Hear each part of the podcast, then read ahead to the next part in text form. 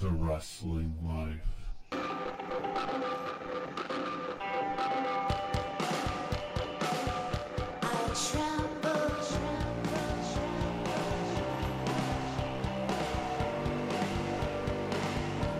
Hey everybody, it's The Wrestling Life. It's episode two thirty-five. It's May fourteenth, twenty twenty. I'm Ethan. And I'm Liam. Liam, we have so much to discuss this week. So much to talk about. And as always, so many things we can't talk about right here on the first and only wrestling podcast. That's right. Well, it certainly has been a newsworthy week in North American pro wrestling. There's a lot going on for a change. There was W W E pay-per-view this past weekend. We had a very eventful Monday Night Raw. We have the end of another brand split. We had uh, the Wednesday night television shows this week. Just a, a lot going on. I suppose let's start with Money in the Bank. Uh, it was like the shortest pay-per-view of our lives. Uh, what did you think about that? Uh, the fact that it was short was great. uh, it was over at nine thirty Eastern Standard Time. Uh, that's great. Um, I was sort of wondering aloud uh, on Twitter during the show. I guess not aloud because I was typing. but uh, about, is there a rule that says the shows have to go a certain length because they're still on traditional pay-per-view? Why are we watching R-Truth wrestle M V P? And I still don't think there's a good answer for that. But uh, as it turns out, the show still wasn't the shortest show uh, in many, many years. And uh, so much the better. Uh, even the filler doesn't seem that bad when the show ends that early. Absolutely. Uh, I guess the, the highlight of the show, the only hi- the only highlight of the show... was the was the ladder match. I guess it depends how you feel about Drew McIntyre and Seth Rollins in an empty building. Uh, they certainly tried hard. Uh, and uh, so I guess we'll give you... I'll, I'll ask for your opinion. First of all, which was better, Drew McIntyre versus Seth Rollins or the ladder match? And second of all, would you like to do some Seth Rollins body shaming tonight? um... I would say that I found more enjoyment in the Money in the Bank ladder match, though I feel that it was probably the weakest of the uh, three cinematic matches that we've seen on W W E television in recent times. Or four, I guess. Eh, it was probably better than the Gargano, but that was just long. There wasn't, that wasn't bad. Um...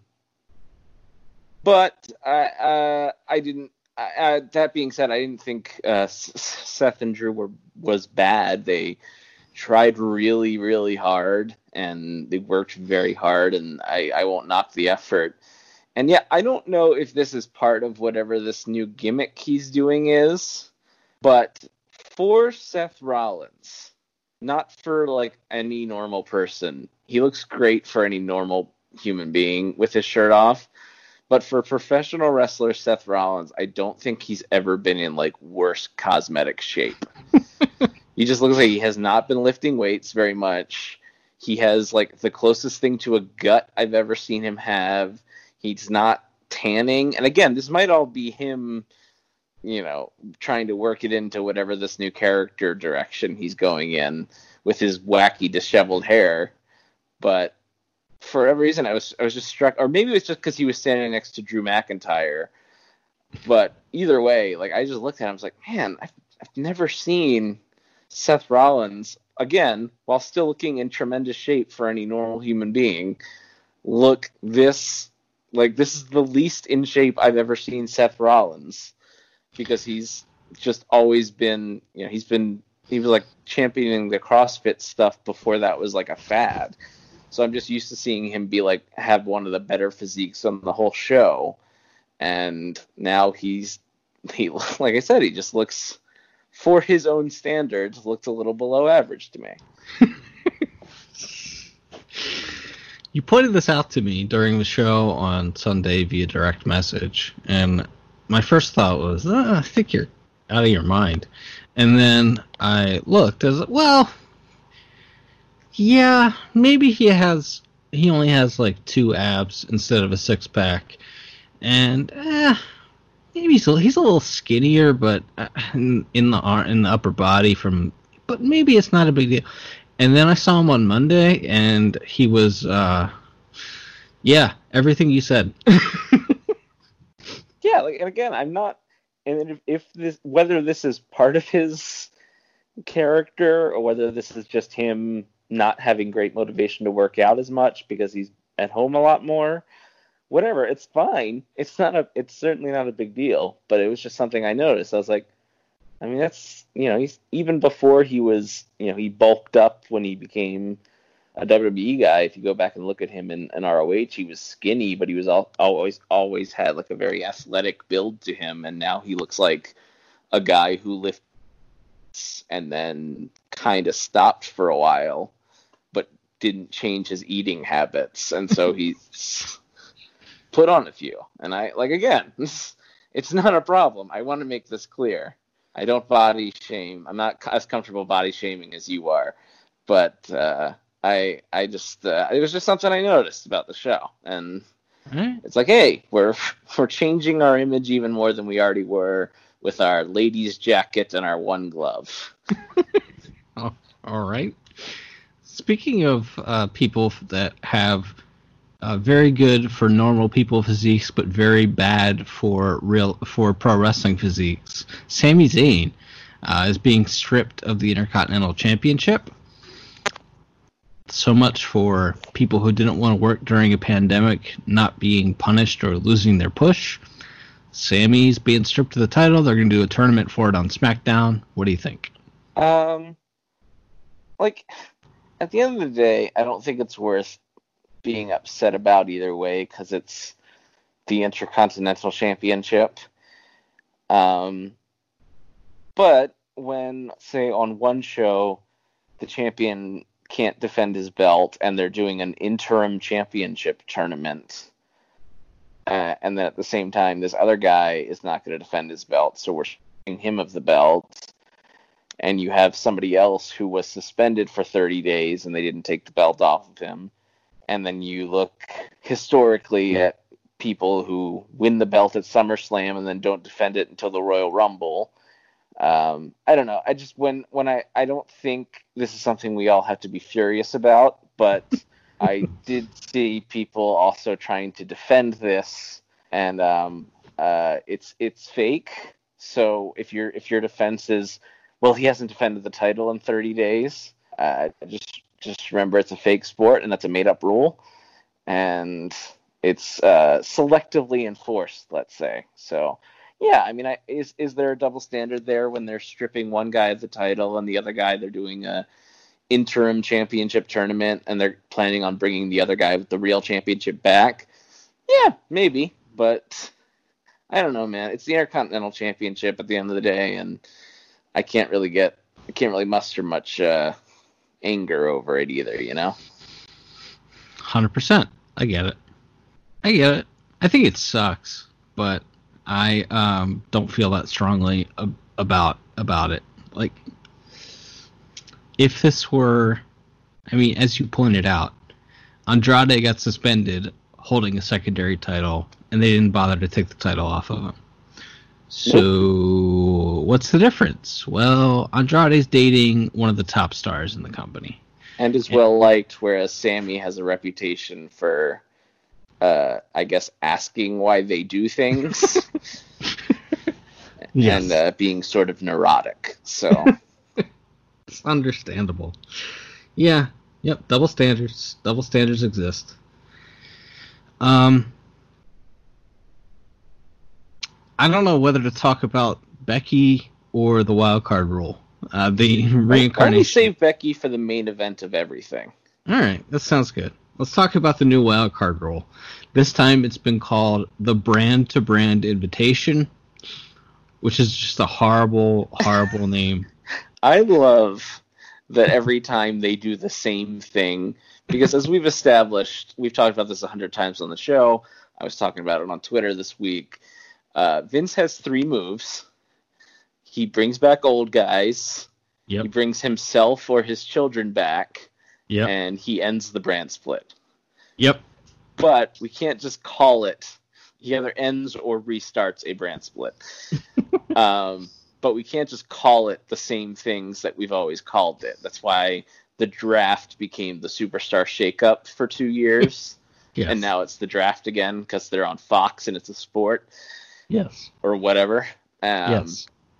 And yes, we can't just call it, we can't call it a exchange of talent or super shows with both rosters together, uh, or even the wild card rule. We have to come up with a new branding tool for this thing that we've seen a hundred times. It's like when yeah. they call a tournament a series of matches instead of a tournament. It's like, no, this is, there are already words to describe what you are doing, but we have to try to dress it up in a new hat. Yes. Yes, all of this is true.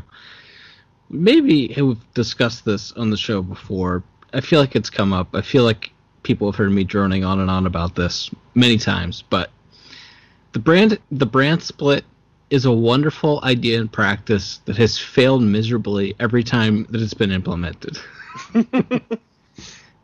It's like it's a really great idea, but it doesn't work. So can we stop it? Yeah, I mean, especially right now, if your rosters are thin, um, and you don't have just a wealth of talent sitting around, and you don't know when some of your top stars are coming back, uh, yeah, I see no reason not to. I know people like the idea of it, like you said, and once a year when you do the invasion angle, it usually leads to good ratings for a week or two. Right. But is that worth the other forty-eight weeks of the year of uh, diminishing returns, if not outright losses on uh, on viewership, and you know, not being able to, and if they feel it's hampering them to produce fresh matches or whatever. Not that I'm jazzed about uh, Drew McIntyre and Baron Corbin, but that's at least, hey, I don't think I've ever seen that match before, so there's something. Yeah, there is that. Uh, I would like to use the brand-to-brand invitational for a moment to go back and discuss Drew McIntyre's physique for a second. Sure. I think I think most people look bad standing next to Drew McIntyre. He has like an action figure come-to-life physique that belies all drug testing protocol common sense. Speaking of those types of physiques, Ginger's back. He sure is. And he's he might be a babyface, or he might be a really smarmy heel. It's difficult to tell. Do you think they know yet? um, I mean, based on him, like, demanding to, I feel like he was pushing, like, when someone repeatedly goes, I am a hero, that to me screams, okay, he's not supposed to be an actual hero. He's... Uh, that's, so I, I felt like that was a heel thing, and they're setting it up that he's going to, I don't know if he's going to wrestle Drew on T V or if they're actually going to try to build a pay-per-view out of it. But um, it, to me, I feel like that's a direction, and there is obviously history there because they were both once comedy buffoons in the same faction. Um, yeah. So there is something there from a story perspective that has a little meat to the bone, even if the match won't be particularly good. Um, so yeah, I got the impression that it was a heel thing, and he's like, he's like, he's like trying to be like, yes, I'm just like Drew, and so everyone should cheer me like they cheer Drew because I am also a hero. So I hope that was supposed to be a heel promo anyway. Yes. Uh, other items coming out of uh, Monday Night Raw this week: Edge and Randy Orton are going to have a wrestling match. Charlie Caruso thinks it'll be could be the greatest wrestling match ever. Uh, why would you, why would you feed someone a line that would make them look like an idiot? Why would you do that? I I I don't know. I mean, this is probably was fed to her by the same man who once allegedly said that Randy Orton versus Batista was going to be the greatest match of all time. Yes. So um, I'm sure it was fed to her in earnest. Yeah. Um, I will say Randy Randy Orton and whoever, I don't know if he writes his own stuff or if he works with somebody, they did their best to try and make sense out of going out of how this feud started with the babyface winning a gimmick match, and now the heel wants a straight-up wrestling match. Um, yeah. They did their best, and I think it worked out as well as it could have, given the circumstances. Yep, they tried. They tried. Otis is Mister Money in the Bank. I didn't see that coming. Yeah, um, especially once they, multiple times on the show and on SmackDown, uh, pointed out how fat he was. Now he's so stupid and fat he can't uh, climb the ladder. But, uh, yeah, they did a a weird, fluky thing, and uh, he caught the ladder. You know, I'm worried, because uh, famously once Brian Alvarez said that he was worried that if Jeff Hardy won the belt that he would trade it for a skateboard. Yes. I'm worried that Otis might trade it for, like, a big sandwich. Like a, a Dagwood sandwich, yes. Yes. I'm worried that, like, Bob Roode or somebody is going to offer him a big sandwich, and he's going to take it, and we're going to end up with Bob Roode as Mister Money in the Bank. Yeah. Yeah, it feels like he could put this briefcase up and lose it. Uh, kind of, I don't know where we are anymore. We're meandering into SmackDown talk now. I thought they ultimately... They they just destroyed poor Dana Brooke on Sunday. Like, it's bad enough that in real life, this woman lost a boyfriend because he, like, choked to death on a protein bar. And that's not a joke. That's actually what happened. Yes. And then the announcers, like, treat her as if she's a special Olympics athlete who occasionally gets to wrestle. And... It's like, it's not her fault, but they put her on main roster like two years before she was ready. And all of the problems that Dana Brooke has had in presentation and in real life. And now apparently her gimmick is that she's retarded. Well, yes, there was uh, the fact that there was about three weeks worth of advertising where it was established that the Money in the Bank briefcase was on the roof. Yes. But Dana saw a briefcase hanging in an office and thought she had won the match. Yes. And uh, uh, mom, mom Stephanie McMahon had to come over and tell her what an idiot she was and uh, tell yes. her, no, it's it's on the roof. I guess Dana is like a two thousand nine Scott Steiner in that she doesn't watch the show she's on, apparently. Yeah, yeah that's that's really, really sucks for her. SmackDown was pretty dreadful again this week, but I just thought I was, it, was, it was more meh than uh, actively one of the worst shows I've ever seen, as it has been for the last month or so. I was uh, combining our Money in the Bank and SmackDown talk here. Uh, sh- shockingly good uh, Bayley and Tamina match, I thought. Like, it was not good by, like, traditional pro wrestling standards, but it was, like, the best Tamina match I think she's ever had, and uh, or at least the best Tamina match she's had in eight years. And uh, yeah, they it was I mean, and it wasn't they wasn't rocket science what they did. You know, they the heel ran away for a while and then took advantage and worked over the babyface's leg and then cheated and won. Like, it wasn't, it's not always, you know, it's not always super hard to hide the weaknesses of, of your talents, you know? I wish, I wish they would do that more often. Yeah, got, got no issues with that. Uh, okay. Um, Wednesday Night War this week.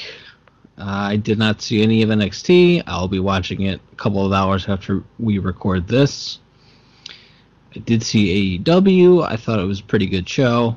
Uh, I'm not sure if it was better than last week or about as good as last week, but uh, it had some life to it. It went by pretty quick. There was some good wrestling. There was some good action.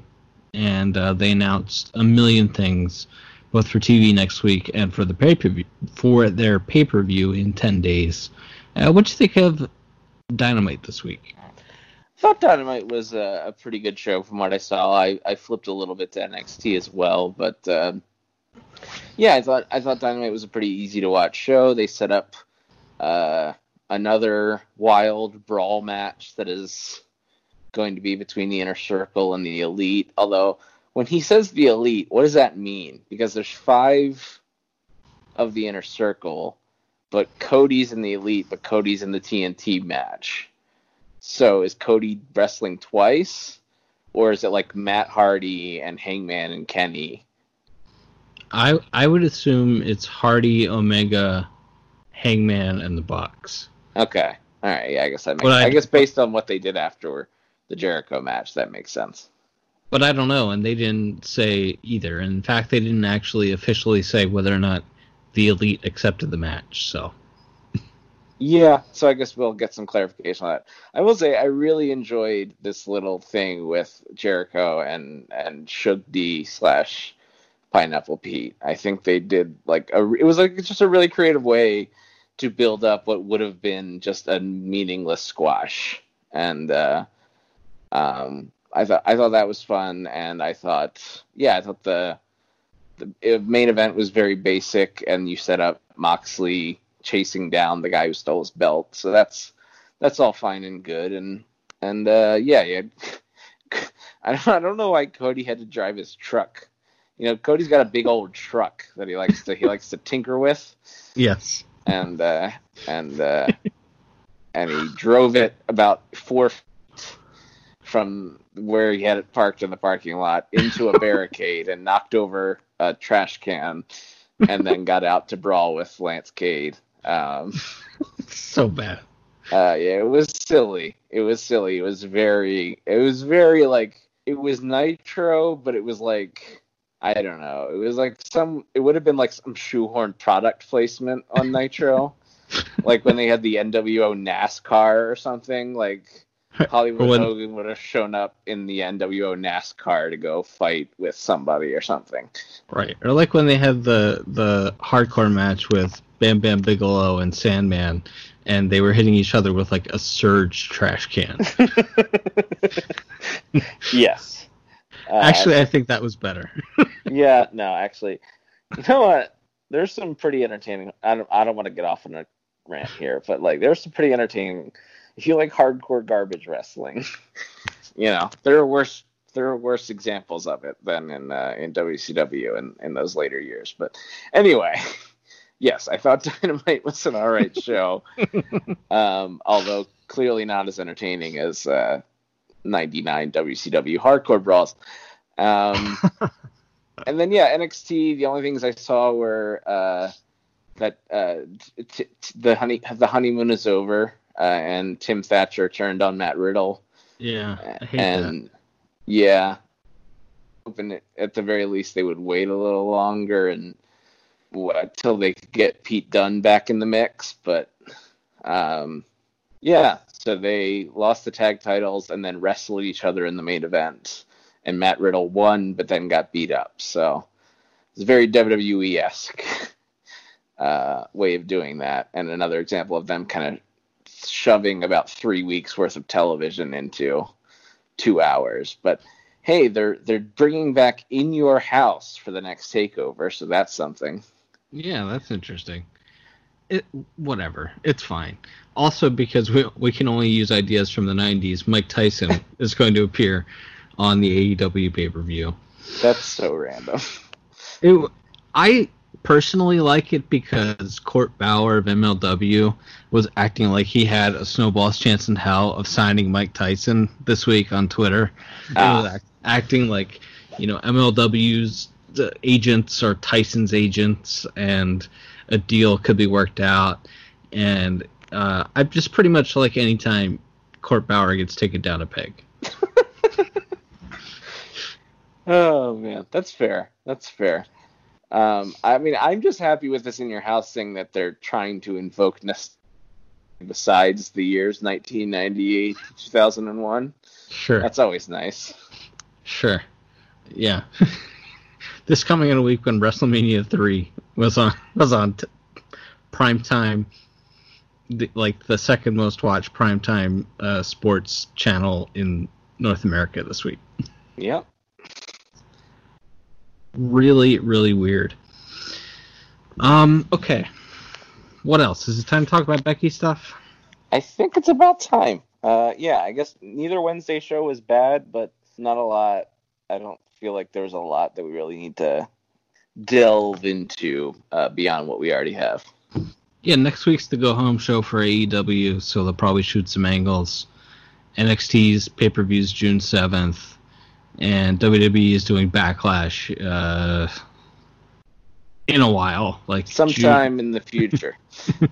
It's like June fourteenth, I think. So we're still a month away from that. So we got plenty of time to go, get into all that stuff. Uh, Becky Lynch, I guess word came... They taped... Uh, some Raws and SmackDowns and stuff on Monday this week. So word kind of got out in the afternoon. Uh, Becky Lynch is pregnant. And uh, they opened Raw with with that, with her making that announcement and announcing that the Money in the Bank match was for the Raw Women's Championship. And she gave Asuka the title.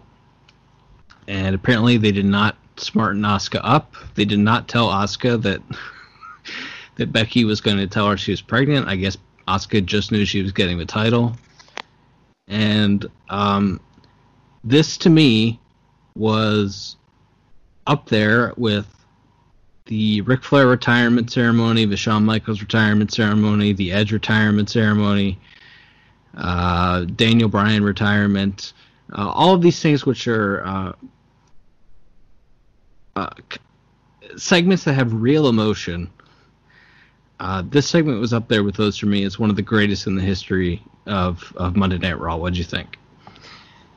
Um, yeah, I mean, there's a little bit of me, as we've talked about several times with every segment on a wrestling show, where I'm like, man, imagine if there was a crowd here. Like, yeah. And that, I, and that, I'm not saying that hurt it, but it, It, I mean, it, it was just something that was in the back of my mind when I was watching it. But, yeah, it was uh, it was a really, really nice segment. She got to come out and kind of bare her soul and explain, uh, you know, talk about her journey to this point and and how much she loved wrestling and loved the fans and um, how proud she was to kind of be the, you know, the torchbearer. Um, and... But also, you could and you could tell, like, as as, as sad as she is that she's going to have to go away for a while, um, that she's also very clearly very excited and happy to go get to go to get to go be a mom. And yeah, the inter it was. Uh, I think I said this to you privately, but like that segment had everything I love about wrestling. It was it was real, genuine emotion. Uh, You know, a memorable moment. Characters are different than they were when they entered the segment. Plus, it had Asuka doing Asuka stuff. So, like, that's everything I want out of professional wrestling. Do you think they turned Asuka babyface? I took that and the backstage celebration with Kairi wearing her babyface gear as an official babyface turn. Yeah, I mean, I think by default, just because... Uh, Raw's pretty heel heavy, I feel like, on the women's side, uh, and doesn't have a ton of baby faces unless you're gonna do like unless you're gonna do Natty or uh, Liv, I guess, um, which wouldn't necessarily be bad, but it just feels like it feels like with Shayna and Nia waiting on the heel side, you can and the fact that. You know, if there were crowds, they would be cheering Asuka anyway because she's so great. Um, that you can probably just make her the de facto babyface for now. And I mean, if you come up with a program where you want her to be the heel, you can probably have her shift back the other way, and it isn't that great of a transition because she's kind of just herself. Yes. But uh, and so you can kind of play that either way. Um, but. I would say in the immediate and based on the rest of the show, as Shayna Baszler turned in the greatest performances of her career, at least from the microphone, from a promo standpoint, she declared that Becky Lynch's kid is going to suck, and uh, and then told Natty that she will never have children and that the Hart Dynasty dies with her before going out and beating her ass. Uh, She's she's she's just uh she was incredible on this show, and it feels like uh, Shayna and Asuka is is the direction to go. I think uh, that was really a tour de force performance by Shayna. And if my twenty nineteen Emmy nomination for W W E, my submission, my four-year consideration would have been uh, Scott Dawson reacting to having Uzi Hot put in his trunks. I think for twenty twenty, it would be the Shayna Baszler promo saying that the man was going to be fat and pregnant, barefoot on the couch, eating bonbons, that the kid was going to suck because look at who the father is. Just, oh, I think that would be my submission this year. Yeah, it, it was, was great. It was great. It was the greatest. You know, I've been a big Shayna fan for forever now, and uh, even I didn't expect her to be that great. And uh, my goodness, what, what a what a line! But yes, uh, on on the Becky front, it's uh, obviously very exciting. They did the the interview with People Magazine that went up just after the segment was over. Yeah, and I guess she's due in December, and. Yeah. Uh, obviously, the second somebody leaves for something like this, it's, oh, when they're going to come back, when they're going to come back. And, like, I would like, I feel like, I don't know, it's not my place to give anyone any sort of advice or suggest what they should or shouldn't do. But um, I don't think she needs to rush back, because I think whenever she does come back, it'll be a big deal. And she'll be right back where, you know, she'll be back where she was. And as we've talked about n- numerous times, it only helps you to be off of W W E television as really far does. as being popular with the fans and such. So, um, and maybe by the time she comes back, uh, are- they'll be allowed to have fans in arenas again. So, uh, yeah, I don't, I don't know. It's, it's, it's exciting news. And, uh, yeah, I guess the bad news for Becky is that uh, she is linked to Seth Rollins literally for the rest of her and or her child's life. Uh, there's no getting away from it now. Yeah, so much for my uh, they're never going to get married theory. I think yep. that's, that's pretty much out the window now. Uh, I think they're turning Seth babyface. I think this, whatever weird character thing they're doing with him, I think it's going to lead to a babyface turn because... One, they've just completely assassinated his character as a as a heel, and two, how could how can he be a heel? You know what I mean? Yeah, I mean, I thought when they had him shake Drew's hand after the match that either he was leaving television for a while, or that yeah, that they were going to turn him babyface, and that he was going to come out and stand on the stage at the end of the segment with Becky. But instead, he tried to gouge out Rey Mysterio's eye. Yes. So I guess we have to. It's a slow burn. Yes, that was that was my take. Is that they're they're they're doing some kind of slow burn babyface turn. But um, just I, I I know that you're the of the two of us. You're the one who's excuse me. You're the one who's braver than the troops. That's true. I am. Uh, however, I would like to say that if that if If need be, I I would be willing to raise that child as my own.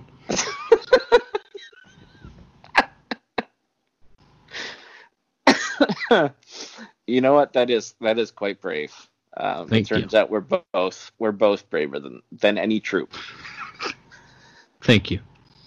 Thank you. That's uh, yeah. I don't know. It's it's it's it's it's. I mean, it's exciting. It's a weird time. Obviously, one of the The biggest stars in the biggest wrestling company in the world is going to be gone for, at a minimum, a year probably.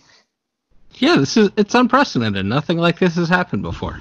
Yeah, and do you, I mean, is there a worry in the back of your mind? Again, not that this should be important in really anybody's book. That Vince is getting is going to get even more antsy about pushing anybody that hard because. Well, if you push a man, he'll leave and, and go to Hollywood. But if you push a woman, she could get pregnant and go home. Because this is Rhonda, who I guess hasn't gotten pregnant, but said she was going home to get pregnant. And now Becky, who has gotten pregnant. Uh, do you think do you think Vince gets a little uh, a little more cagey about really strapping the rocket to anybody from here on out? I th- I think he decided... like fifteen years ago that they weren't strapping the rocket to anybody to any kind of degree ever again. Unless they and, had, unless they were forced to. Well, and the Becky thing, like, they did do, like, a level of merchandising for her that they only do for somebody, but they're really pushing really hard, like a John Cena. They did do that level of merchandising for her. I was going to say, they but, put out, like, four new T-shirts for her since she announced the pregnancy. Yeah, but at the same time, it's not like she was presented as, you know, she still had to kiss Triple H and Stephanie's ring, you know, on T V, you know what I mean? Sure. So, I, I don't think they'll, anyone, as long as Vince is in charge, anyone will ever be pushed that hard again. it, it's, it sucks. I mean, I'm just saying, the more people you push that are over forty, the less chance you have of them having a baby. That's true. That is true. What did you think of the Undertaker documentary, since we're uh, talking about old people? I didn't get to see the whole thing uh, yet. I'd like to watch it, but I have a deep-rooted cynicism about the Undertaker as a person and as a wrestling character at this point. Understandably so. um, and it's just like watching that. And I, I mean, it's an interesting concept because there obviously a lot of this footage is from that. From that in that first episode is from that Roman Reigns match, which was what two WrestleManias ago now, or three, three, three, um, where he really thought that was going to be it. Which you've heard, and there's been that story that he thought WrestleMania thirty was it, and that's why they had Brock beat him, and then he came back, and then that Roman match was going to be it, and then or after the Shane match, he came backstage and told Vince he was done. And then he came back the next year and said they said the Roman match is the end. Then he came back and wrestled Cena, and and, and they're gonna I guess get into the Goldberg stuff and stuff going forward. So like I am interested in it, but it's like as a person and as a guy who had so many times where he could have hung it up and it would have been great, and he would have rem- and he only would have been remembered for his greatness. It's more like it's kind of sad and also like darkly humorous to me that he's just like he's he's in search of this thing that he physically will almost definitely never have, which is a good wrestling match um, ever again. And uh, he so like there's something interesting to it, but it's also that thing where it's like, no, like the, the Punk match was the match to go out on. And he came back another year, and he, and I understand he got concussed in that Brock match, but that match was terrible.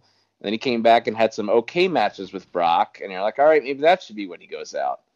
But then he kept coming back, and every, and now twice a year, when the Saudi prince cuts a check, or doesn't cut a check, depending on if you look at their earnings reports, um, but says he's going to cut a check any day now to W W E. Uh, he laces up them boots, and it's hard for me to feel like, oh, he's trying to protect his legacy. When no, you're coming out of you're coming out of retirement for blood money shows, wrestling other old guys. Like I don't feel like that's I don't feel like that jives quite with this idea that he's so protective of his aura and his legacy that he just wants to go out with one last great match. It's like no, you keep coming back because they keep saying, hey, we'll pay you two million dollars. If you wrestle yes. Goldberg for six minutes, like that's why you keep coming back. It's not because you're in. And again, this is my cynicism coming through. And maybe in his head, it is really about his legacy and about trying to go out with one last great match. But it's hard for me to feel that way when I've seen what he's come back for over the last couple of years. That is more than understandable. I would like to point out that uh, W W E sent out screeners for this mm. documentary, and I had the opportunity to see it a couple of days early that I did not take because uh, life is short. And they also W W E also uh, politely suggested that maybe uh, we could write an article about how much The Undertaker has meant to the business. So we, we call that sponsored content in the, in the, in the, in in those circles. Yeah, so that's that's weird. Perhaps but. you could uh, write an article about the five, your five favorite Undertaker matches, which are conveniently available on the award-winning W W E Network free for new subscribers. Yes, precisely. That's that's what happened. All right. Uh, I felt like there was something else to get into, but I can't possibly remember what it is at this point. Is there anything else you'd like to discuss? Well, I mean, these are the, the dangers of, of these free-flowing discussions that we have. It's sometimes we get lost along the way, but, you know, what are you going to do? This is, after all, the first and only wrestling podcast. So, till next time, I'm Ethan. And I'm Liam.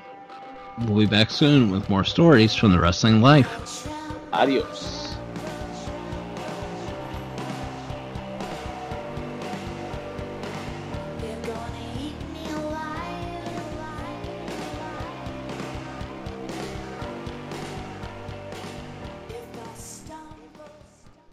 Thanks for listening. Don't forget to leave us a five-star review on Apple Podcasts. Now, here are this week's bonus features.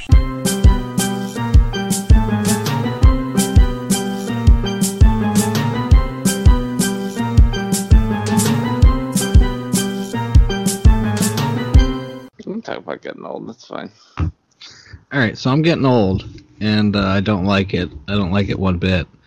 Um... Apparently, I've reached a stage in life where I'm out of real problems, and I have to manufacture adversity. So, like, there's uh, there's this couple that I encounter in uh, walking their dog in the park at like eleven thirty at night. I don't know, a couple times a week, and uh, they're walking a German Shepherd off leash, which. I don't know that it's the same German Shepherd that I've encountered off-leash in that same park before, but um, I don't believe that I should have to live in fear because someone else wants to break the law. And uh, mm. my, dog, my dog does not do well with other dogs, and their dog is uh, off-leash, and I would really just like to confront these people and scream obscenities at them for not playing by the rules, even though this does not really impact my life, except for a couple of minutes of feeling slightly uncomfortable a couple of times a week. Mm-hmm. I mean, you have a very uh, it you have a very active dog. It's not as if, and you don't have a yard, so it's not as if you can avoid taking him for walks. Right. Uh, I understand why that's frustrating. Yes. But, and you shouldn't, and I understand the uh, instincts to say you shouldn't have to change where you walk your dog just because somebody else is, uh, as you as you say, not uh, not not playing by the rules. That's fair. Sure. If, uh, I mean, there we there are bigger problems in the world, of course. Yeah. But uh, hey, I get it. That's that's a fair uh, it's a fair issue. Sure. We're also like this park's also like a block and a half from a dog park where you can let your dog off the leash. Oh, well, yeah. Make, makes it all the more like. Insanely frustrating, but uh, you're not, yeah, you're not walking in the woods, you know, like right. We're in the middle of Baltimore City, right? So anyway, that that also, I just think on on their side, it's just, do you not care if like your dog runs away? Like I don't know, what if like somebody sets off fireworks or something?